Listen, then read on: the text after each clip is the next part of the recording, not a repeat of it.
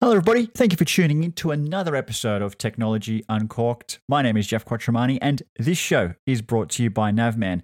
I've been talking about one of their new products for quite a while now, and our friend of the show has got the MiVue M760D connected, wired in, and all functioning and working on his Ducati motorcycle. And it's very exciting because here we have a very small camera that goes on the front, a very small camera that goes on the back, and a small controller that sits on the handlebars, all wired into the bike, meaning that when the bike starts, it's recording front and rear footage, all in high definition. And to be honest, in the footage that I've seen so far, the quality is very good.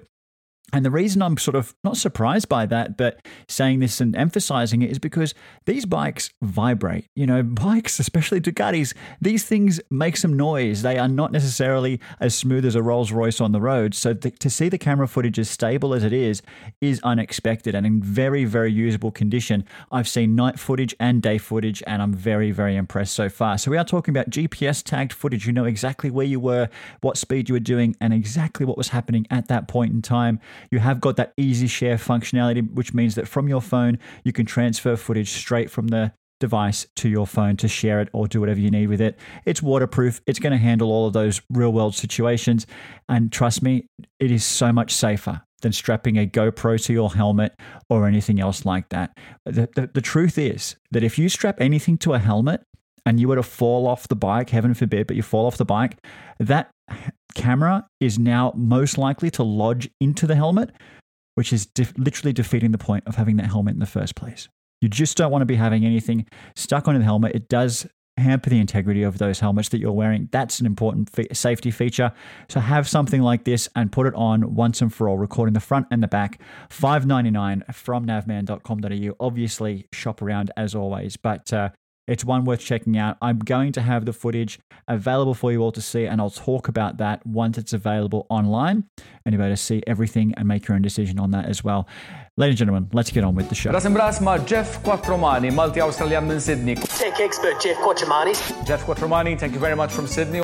Jeff Quattromani is here. And now it's time to talk technology with Jeff Quattromani. Jeff Quattromani. Hello, everybody. Thanks for tuning in. What the heck?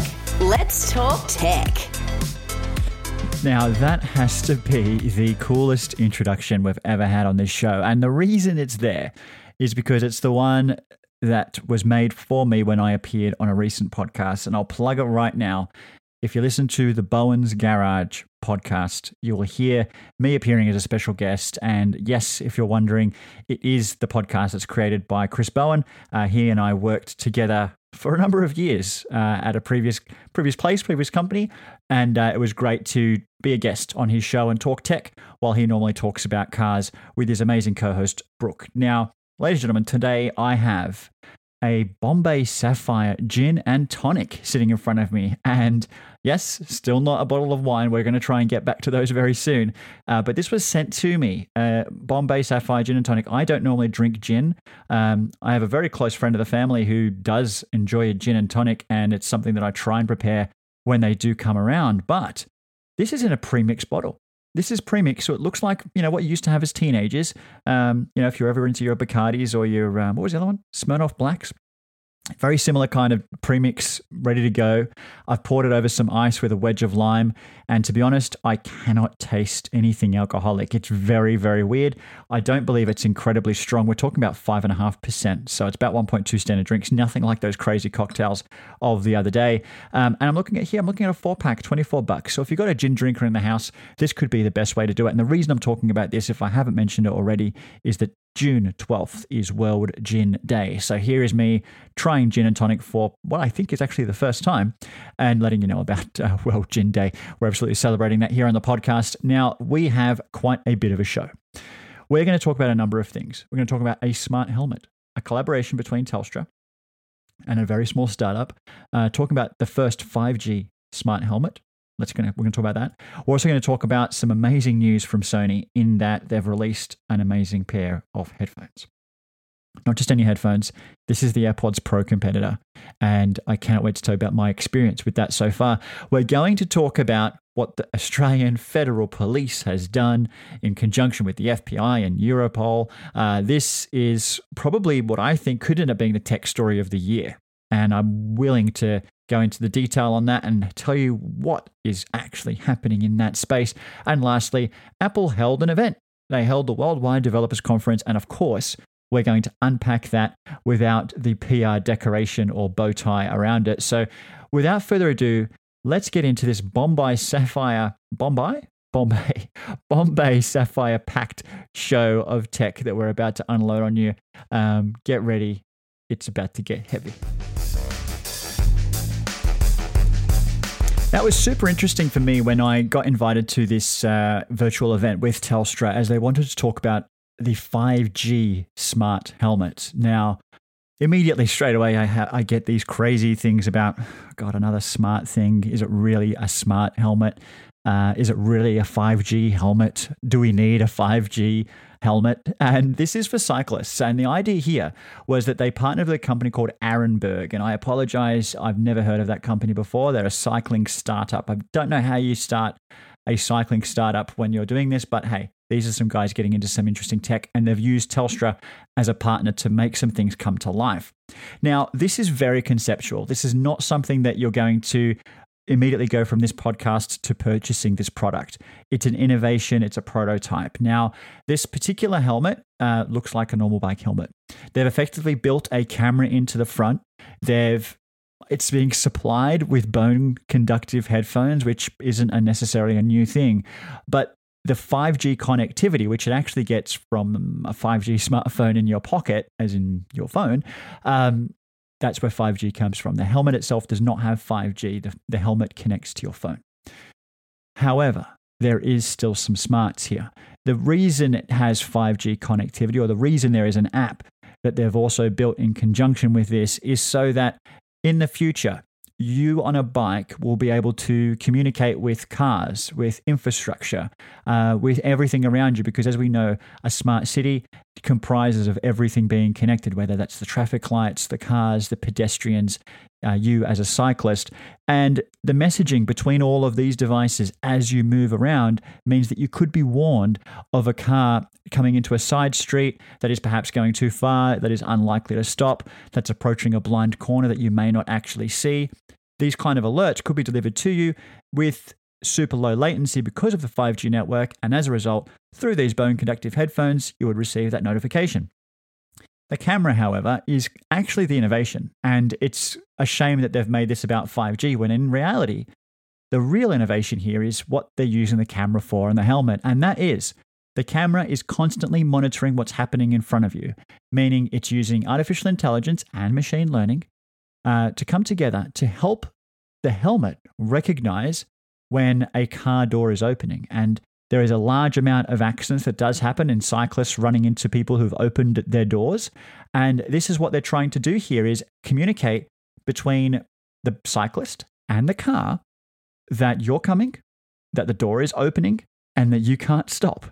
Now, a couple of things could happen here. You could get a notification while you're cycling to say, car in front's opening their door, you should be stopping, uh, which probably your eyes would normally see anyway. But the potential here is that if the car knows that you're approaching, then that door may not even open. And it may, in most cases, actually even pull, pull you back or allow you that if you're opening the door, it may beep and it may allow the driver to close their door to not hit that person that's coming. So, some interesting ideas that, that's being floated around. Definitely, as I said, very much a prototype situation. But if you think about the way that everything could start communicating with each other in the future, this could be a really smart thing because cyclists are probably the most vulnerable people when it comes to them riding on the road. As much as I have my own opinion about whether they should be on the road in the first place, um, the reality is is that if they are there, they have much better chance of being safe if they're aware of all their surroundings and anything that could be happening, um, predictive or non-predictive as well. So amazing stuff. I'd love to see more of this from between Telstra and Arenberg. Uh, again, the connectivity piece, the ultra low latency of 5G makes a lot of sense, but I feel like it stole the thunder of the helmet itself, which has some uh, great innovation built into it on its own. Now, I did forget to mention, uh, we're actually also going to quickly talk about Hisense. They had their launch this year, uh, this week. We're talking about the 2021 TVs, uh, their entire range, and it's not a small range. This is a huge lineup of products. They have multiple levels, just like every other brand, and they're going from, I think, a 34 inch all the way up. No, sorry, a 43 inch all the way up to an 85. Nope, it goes even bigger 98. 98 inches? Crikey, it does. A 98 inch TV. I didn't, don't remember them mentioning that, but it's in their spec sheet. Really? 98 inches? I mean, I shouldn't question this right now. It's probably a bad time, but I am. And what's even more surprising, let me just check this.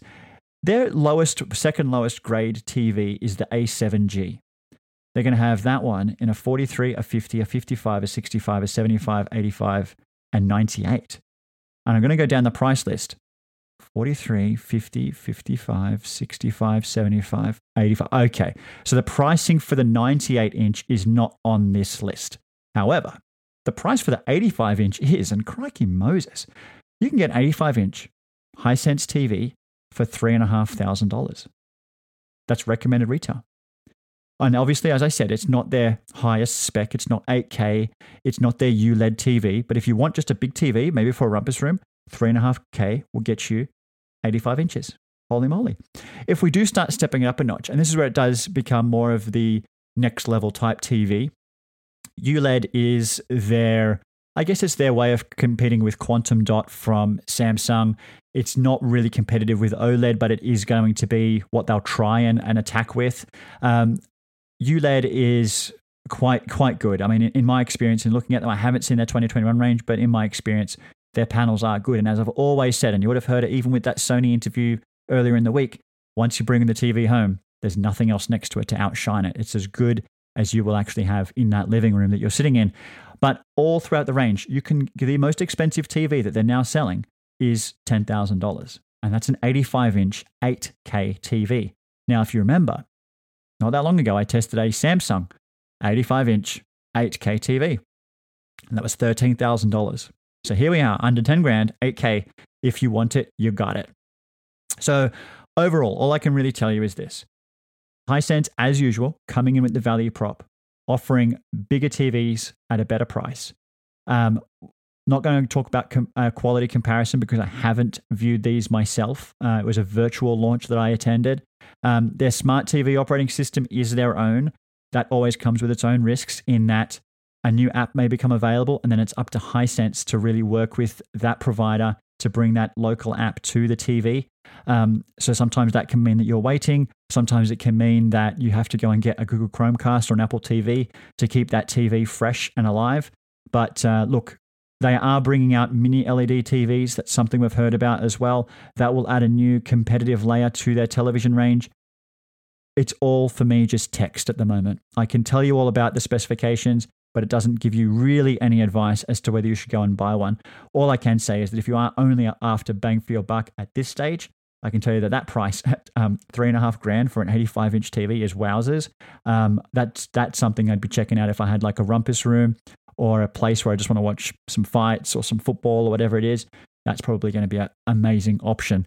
Now, we are going to talk about these Sony headphones that I have in front of me. We are going to talk about the amazing stuff from the Australian Federal Police. And obviously, we're going to talk about the Worldwide Developers Conference right after this. I couldn't have been more excited when Sony sent me uh, the NDA form. And it, sometimes it can be, uh, sometimes you get sent an NDA form that you need to sign it. Sorry, NDA is non disclosure agreement, basically saying, we're going to tell you about our new product, but you can't talk about it. Um, sometimes I get sent these and I'm thinking, this is extremely exciting. And then I actually end up getting what the press release is or the product, and it's like it's a nothing. Um, but from Sony this time, they said, hey, we've got a new audio product coming. Do you mind signing this NDA so we can tell you more about it and send it to you ahead of its release? Okay. I'm thinking it's a smart speaker, maybe just like a competitor to the Sonos One or something like that, or a Bluetooth speaker. Turns out it was the new WF 1000 XM4. Now, what does that really mean? Well, it's a pair of buds. It's a pair of earbuds. Um, their previous model had the active noise cancelling built in. It was literally the competitor to the, to the AirPods Pro. Then the AirPods Pro came out. So this they actually came out before the AirPods Pro. Then the AirPods Pro came out, and they were better. As much as you, you would try and compare them as much as you could, the AirPods Pro were a better product. Now, the XM4. This is a better looking product. You look better wearing it. It fits into the ear nice and snug, um, very snug. The noise cancellation is incredible. Um, one of the things I can I can tell you as an example, whatever whenever I try noise canceling headphones, I usually do a couple of things. First of all, I'm sitting at my desk like I am right now, and I will put my headphones on. I'll leave them in transparency mode or the mode that doesn't have noise cancellation built in, and I'll tap my desk. You probably can't hear this at the moment, but I'm tapping my desk, just banging a finger on, and I get a beat going and just keep that tapping going. And then eventually I turn noise cancelling on while I'm tapping my finger in hope that I stop hearing that tap on the desk. It's a very simple test that I like to do, but that is ambient noise that I'm creating and hopefully trying to block out through that noise cancelling. And they do a very good job of that. I then get onto my Echelon bike and I go for a spin. Uh, one of the things that tends to bug me when I am riding is my shoelaces. You know, that little plastic bit on the end of your shoe? It's always tapping and it just keeps hitting the pedal or my shoe as I'm pedaling. And it just gets so annoying. It's like tick, tick, tick. noise cancelling turned on, that was gone. So I start to notice a lot of these things. So the noise cancellation technology does definitely work. You take it outside, and yeah, you won't even hear a car coming. It's kind of dangerous. You probably do need to leave transparency mode for that particular occasion. But if you want to block out the world, maybe you want to focus and you want to sit at your desk and um, have real noise cancellation technology, they do a fantastic job of that. But that's not the best bit. The best bit is the sound. The actual sound experience is next level. And the reason I'm saying that is not just because they're very good audio and that's expected, but it also supports high resolution audio. And that means that if you are somebody who is on a high resolution audio streaming service or you have your own high res music, the quality of that sound is really going to pair well with these headphones. Not many headphones support high resolution audio, they just don't. Um, so, this is a big deal. So, you don't need to have them physically connected. Obviously, they're just Bluetooth headphones. You're going to get high res audio direct via Bluetooth. You've got eight hours of battery life, even with the noise cancellation turned on. Put them back in the case, you get another 16 hours. So, you don't need to recharge those headphones very, very often. Um, and again, they come in black or white. They are a perfect fit. I'm so happy with them at the moment, but I'm not done. I'm not done. I haven't done a direct comparison of literally pulling them out, putting the AirPods Pro in, taking them out, putting the Sony's back in. Um, I haven't been on a train with them. It's something I like to usually do when I'm testing headphones. Is you know put it on a train and stop, block it, see if I can block out the conversation next to me. Can I still hear the announcer? Um, the other interesting thing is when you start to talk, it automatically turns off the noise cancellation, um, stops your music, and allows you to have a conversation with somebody. Maybe you're at a cafe. You don't actually need to look for your phone or touch the headphones. Just start talking, and that's detected. Uh, I've spent hours on the phone with them, and they've been able to hear me, and I've been able to hear them very, very well. So there's some really nice things going on here. I'm very, very excited by them, but I'm not going to tell you whether it's the best pair of uh, wireless buds that you could buy at this stage. You have to bear with me. I've got a bit of work to do with them. It's an expensive purchase. So that's going to be the biggest thing to make clear here. We're talking about a $450 pair of buds. And when you're spending that kind of money, you deserve a bit of a bit more of a comparison than what I'm giving you at the moment. So so far so good. Um, I believe they're available. Oh, uh, plenty of time to tell you actually. What? They're, they're available in mid July? I have them already? Talk about advanced access. Just realized they're available mid July. All right, you can't buy them. So you've got I've got time to give you a full review of them. Hang on a minute. Was I meant to not tell you about these things yet? I'm pretty sure the embargo dropped. I'm pretty sure the embargo dropped. I don't think I'm being. I know I signed an NDA. Okay. Anyway, that's my thoughts on them so far. Sue me, Sony. Sue me. My audience deserves to know about these products well ahead of release. That's a worry. Now, let's talk about the Australian Federal Police. Hang on, I gotta have a drink. Let's talk about the Australian Federal Police. One second. Let me just say that Bombay Sapphire, Bombay Sapphire, they're gonna kill me for saying this wrong so many times. That gin and tonic is so easy to drink, especially with that wedge of lime. It feels like just lemonade. Uh, the Australian Federal Police made an amazing announcement this week, and it was something that they announced, then the FBI spoke about, Europol spoke about. So you knew this was a global achievement that they've made. Apparently, the idea came over a glass of beer or a couple of beers. And I love that kind of story, but that's up to them to try and divulge in further detail at some point. We're talking about Operation Ironside. And it's very rare that I'll probably talk about stuff like this on the podcast, but it's just so damn cool that I couldn't avoid it. Here's what they did the Australian Federal Police thought it would be a cool idea to create a device that cannot make phone calls, can't have emails, but has one particular app on there. The app is called Anom, and the app, when you open it, looks like a calculator.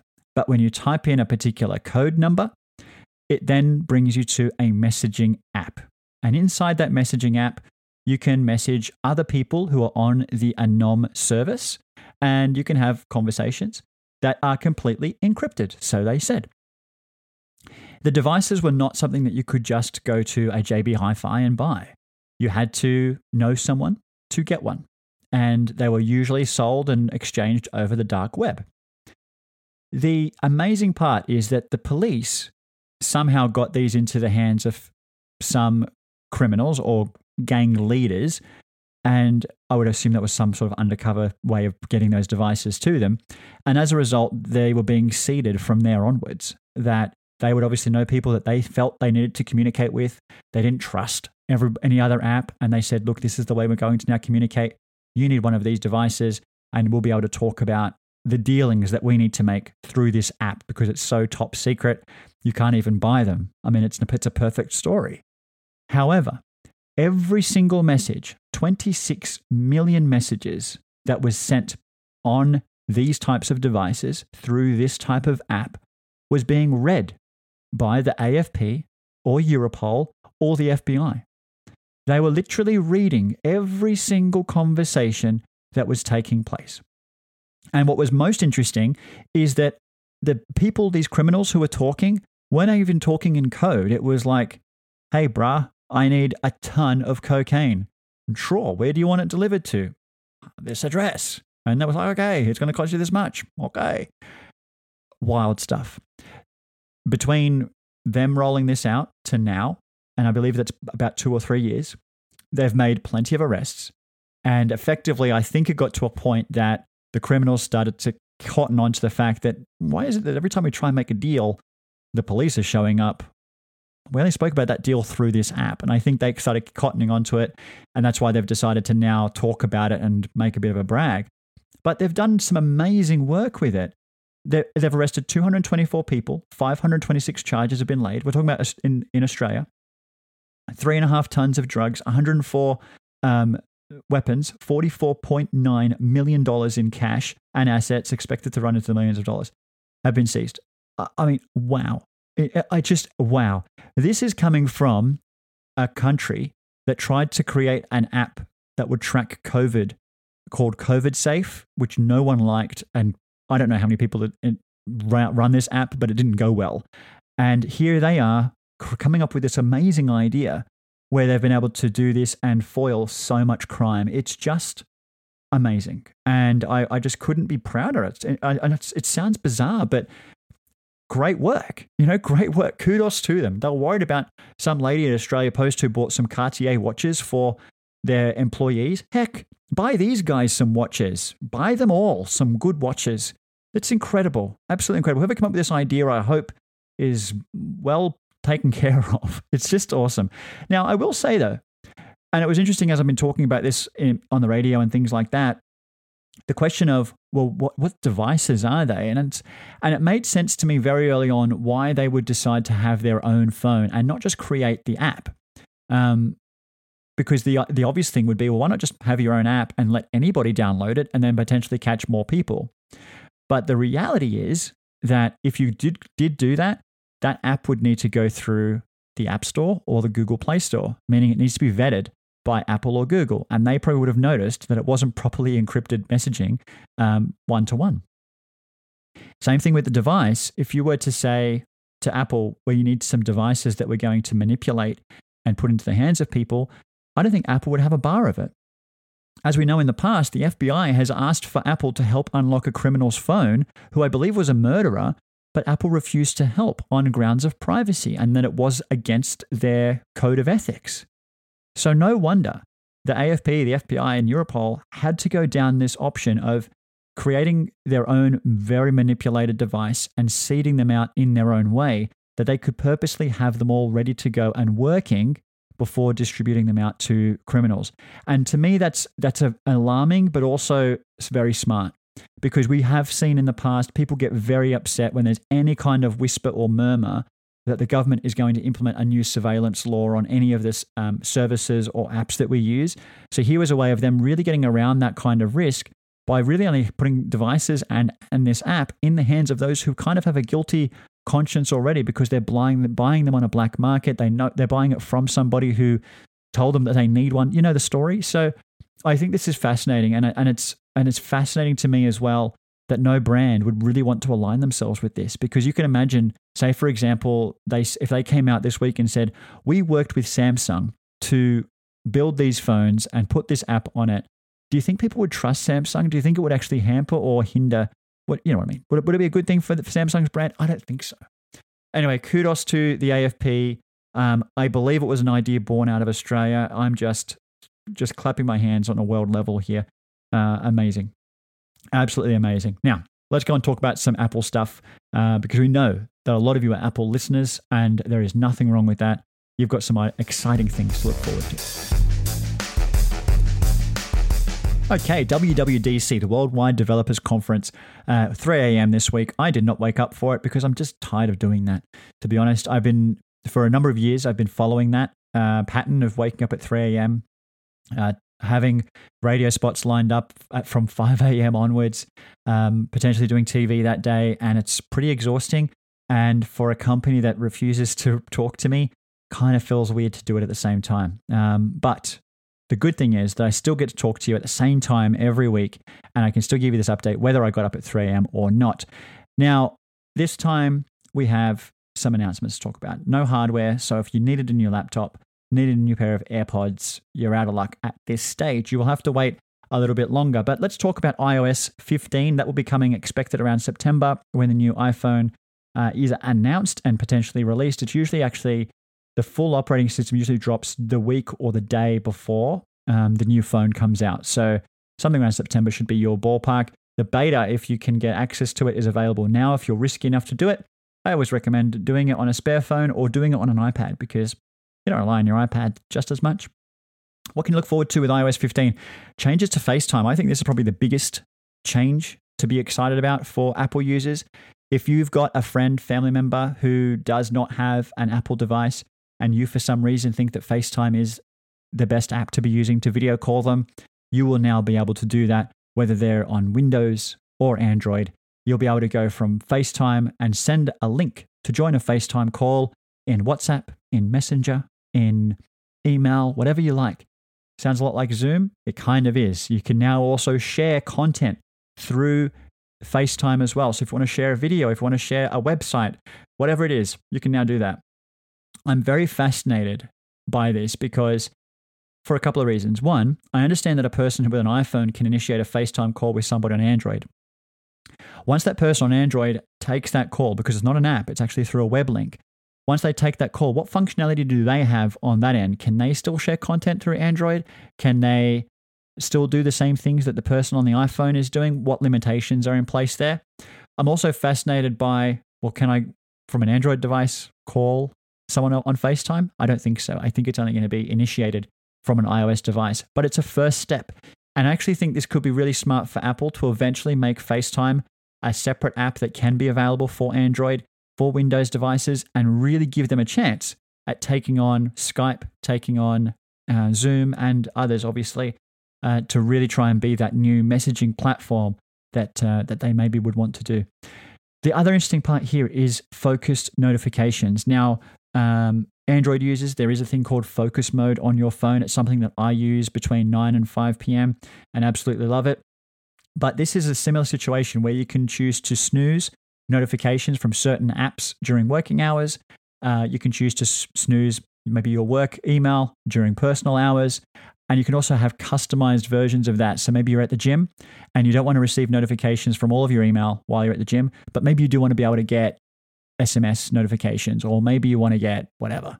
Um, so that's a really cool thing to do. You'll actually be able to tailor that kind of situation to a mode, and you can do some cool things with that too. It is already on Android, and look, I've heard people say to me, "Oh, this is just another thing that Apple has copied. You could say that, but I think the best way of looking at this, guys, is this is now good that Apple users can also do this. So rather than just beating everyone up, let's just say, well, it's good that you can now do that. The exciting thing to know here iOS 15 will be available on devices as old as the iPhone 6S. It's an old phone. So that I'm talking about iPhone 6, 6S, 7, 8, 10, 10R, 10S, 11, uh, SE, and 12. So very exciting. Obviously, the iPhone 13 or whatever the heck they decide to call it, it'll be available there too. Upgrades to photos. Um, the camera app will now be able to scan text and allow you to copy and paste it. So if you took a photo of a whiteboard, you can potentially then just take all the text from that, put it into the email. Here's our meeting notes. That's it. Um, same thing with sometimes on the phone, and I'm on a pen and paper and I write down a phone number. You could then take the camera, point it to that scribble that you've just done, and then click on it to call. It's kind of handy. Um, it can also translate in seven different languages. Again, none of this is necessarily surprising for Android users, but I'm talking to the Apple audience here, guys. Stop shouting. Um, but it's exciting. You can obviously do better photo searching. Again, very similar to Google Photos, but it's important. There is an interesting news around digital keys, um, and they're talking. Obviously, we heard about Car Key in their last iOS announcement, but they're talking about opening up your Apple Wallet and having access to digital house keys, uh, work passes such as entering corporate buildings and things like that, uh, hotel keys. So your room key may be distributed via um, Apple Wallet, which is again very, very handy. And they're talking about identification in parts of the US. In Australia, we're already moving identification into the service apps that are available, like Service New South Wales. That's where you have your digital driver's license. Um, the iPad OS 15, yeah, it's cool. I'm just not excited about iPads at, or tablets at the moment. I have an iPad Pro. It sits on my Echelon bike. It's only the only place I use it, and it's pretty sad for a very expensive uh, tablet. But there's some small changes here. I think the biggest one is how it's multitasking. Um, split view is going to be the most exciting part. Having your work email on one side, maybe having something else on the other side. Um, it's cool. Um, that will come to iPad Air, Mini 4, Mini 5, iPad 5th, 6th, 7th, 8th generation, and obviously all of the iPad Pros because they've all got the power to do it. Mac OS Monterey is the name of the new version, always named after something US or California related. Um, the biggest changes here is not much. A lot of it's actually changes inside the Safari browser, something I don't really use. You'll be able to group certain tabs, and there'll be some Safari extensions. Extensions is something we do see in Google Chrome already, um, but now it's going to come to Safari. I think Apple's working quite hard to try and get people back onto their own browser and probably for speed benefits. I think, especially with their M1 processors, um, that browser is most likely going to work best with their own hardware and they'll probably want um, you to get off Google Chrome for a performance point of view. Uh, Watch OS 8, obviously, there's going to be an update to Apple Watches as well coming. Not major. Um, you can now do portrait mode watch faces. You can now have GIFs or GIFs, whatever you decide to call it. Um, there's some new Fitness Plus workouts with a lady named Jeanette Jenkins. Not sure who that is. Um, there is more of a focus on fitness, and I think that's got to be the biggest point that I've pulled out here. There's some um, Tai Chi, there's Pilates workouts now, there's a mindfulness app. Uh, yeah, maybe that's cool to you. There's one interesting thing called walking steadiness. Now, I understand this is probably more targeted to the elderly, that you could get notifications on your grandmother who is potentially, you know, limping a little bit more or not as stable on their feet as they used to be. But I'm just picturing a bunch of young people receiving notifications at 2 a.m. as they're stumbling home from the pub and getting alerts, or maybe their missus getting alerts saying, My old, old Johnny's not walking very straight. And wow, he's just fallen down in the bushes, whatever it is. But I'm just picturing walking steadiness really being for the drunk people out there. Nothing, you know, it's all good just be safe. Um, so that's kind of interesting. AirPods, they made some news about AirPods, but really not a lot. I think the biggest thing to talk about here is separation alerts. So if you leave your AirPods behind, you could get a notification on that. Um, probably even more helpful if you've got AirPods Pro, those crazy expensive ones. Um, the other interesting thing, they talked about Dolby Atmos. Conversation Boost was another thing. We just spoke about what Sony's doing with Speak to Talk. Uh, this one is more that if you are hearing impaired, but maybe not the stage of wearing hearing aids, that you could be wearing your AirPods in Conversation Boost mode. And if you're talking to someone across the table in a cafe, it might look weird with your Air- AirPods on, but it could mean that you hear them much clearer using the microphones and the uh, speakers on the actual AirPods, not through the phone. So, some interesting changes coming there. Look, it's coming. Enjoy it. Why not, right? The other crazy thing was Siri. interestingly, they've decided that Siri could now be available on third party devices. Now, that could mean a couple of things. It could mean that it's just built into HomeKit accessories, meaning you can control um, you know, your smart home through Siri in a better way. But what it actually means is that all those smart speakers that you see, like when Sony makes one, when Sonos makes one, when whoever makes one, imagine now choosing the Siri voice assistant instead of the Google or Amazon voice assistant. In my opinion, I think Siri needs a lot of work before it becomes a smarter voice assistant than those other two. Um, but it could potentially be an option. And honestly, guys, I think Sonos will be one of the first to want to have this feature. Because at the moment, when you buy a Sonos speaker or their smart speakers, when you're doing when you're setting it up, you've got the choice of the Google Assistant or the uh, or Amazon Alexa. So I think they'll just add that third choice of Siri once they're allowed to do that.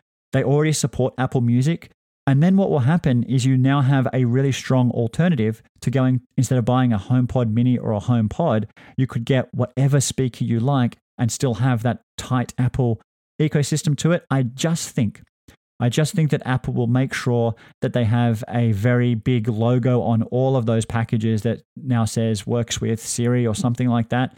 Um, and I wouldn't be surprised if there is a cost for licensing or something like that. But let's wait and see what happens with that. We'll stay tuned on all of it. There were some um, updates to apps, sorry, maps, not apps. I'm not interested in it because Google Maps is far superior and it's available for everyone on on iOS or Android.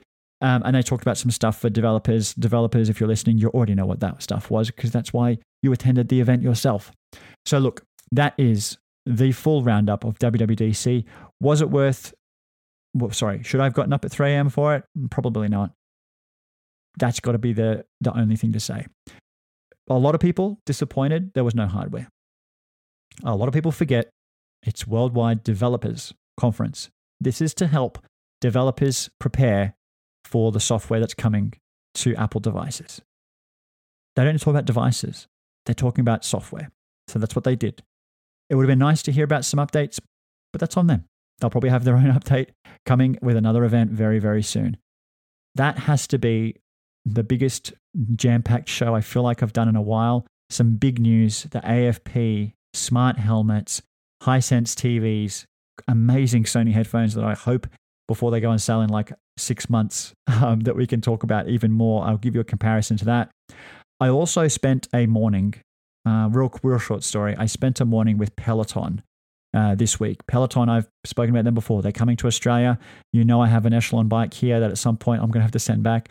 Um, we're talking about smart fitness with live classes happening on the bike. And I will, I'll, t- I'll give you full detail about that next week.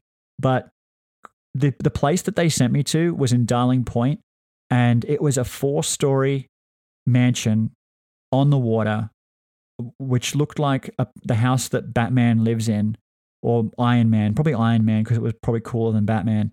And then they chauffeured me practically to a room where the bike was set up looking over the water. And I just had such a crazy experience. And it's like someone lives in that house and they just rented it for that day or whatever it was. Uh, unbelievable. I mean, some people have just crazy amounts of money, but amazing house. The Peloton experience was fantastic. I am going to do a very strong comparison between that and the Echelon in the near future. Um, if you do have any questions about that, do reach out to me and we can talk. I'm more than happy to always share advice with you all one on one, or we can answer those questions on the show. Ladies and gentlemen, if you don't have my phone number, pull your phones out 0467 439 078. What's your question? What's your flavor? Send me a text. We can talk about it on the show, or I can just reply direct to you. More than happy to do that.